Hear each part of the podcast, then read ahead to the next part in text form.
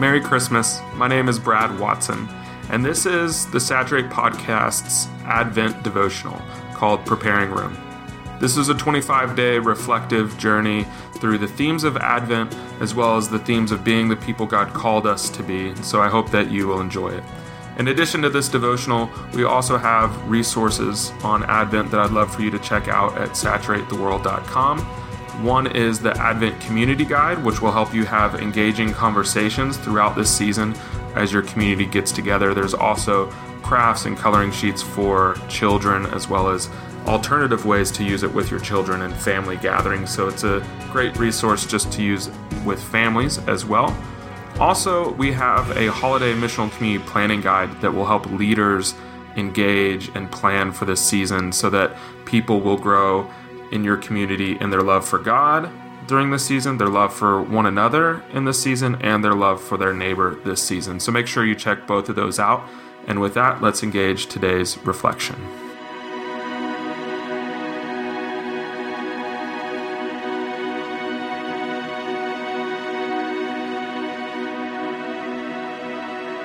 A humble baby. We'll begin this one by reading Micah 5 2 through 4 in the New Living Translation. But you, O Bethlehem Ephrathah, are only a small village among all the people of Judah. Yet a ruler of Israel, whose origins are in the distant past, will come from you on my behalf. And the people of Israel will be abandoned to their enemies until the woman in labor gives birth. That's Micah 5 2 through 4, this famous prophecy about this coming child that would be born in Bethlehem. Yesterday, we talked about the glorious arrival of God. Here is the mystery of a God who comes in awe and might to conquer all sin, death, and evil in the birth of a baby. A baby born like you and me. Mary experienced the the cursed birth pains as she delivered the Son who would set all free from the penalty of sin.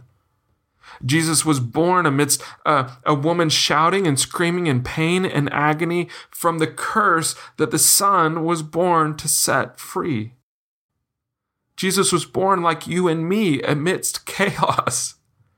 In the moments after his birth, he had to be cleaned and swaddled in the coming days, he had to receive, learn to receive nourishment from his mother through breastfeeding. He had diapers that needed to be changed. He likely fell asleep tied to his parents as they walked their home and walked through the villages. The one who would one day walk on water had to learn to walk like the rest of us, stumbling, crawling, and clinging to our father's pinkies. Jesus was a vulnerable, dependent child. The phrase of the angels born this day must alarm the senses when we allow it to sink in. Jesus, a baby, the Savior of the world, and swaddle.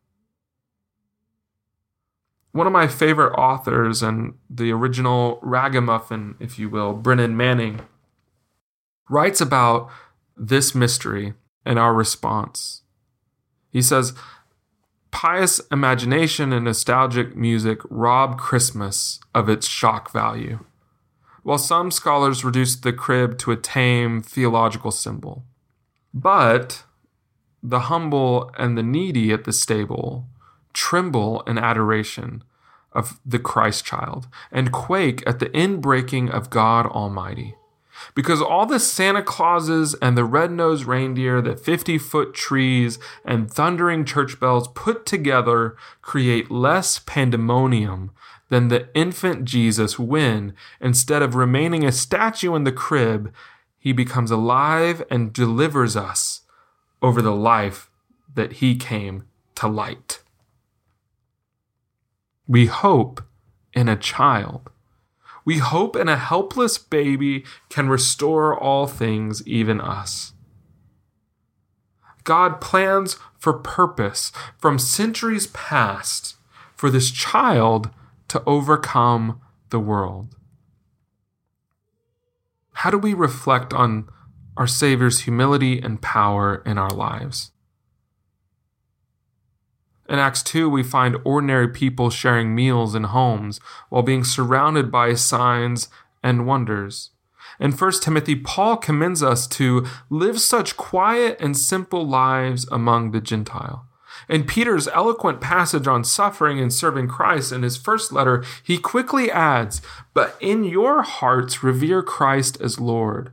Always be prepared to give an answer to everyone who asks you, to give the reason for the hope that you have. The incarnation of humble hope in Jesus calls us into a life of humility and hope too. As Christ came into our world, so should we enter our neighborhoods, living ordinary lives with an extraordinary hope. Would your neighbors observe a humble people with a quiet strength? Would they see people marked by the humble and awe inspiring arrival of the King of Glory? Or, which is often the case, would they find frantic Christians coming to and from their house, living a busy life at a church building?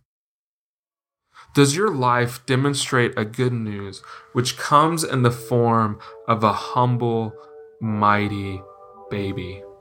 A dependent baby and a mighty king.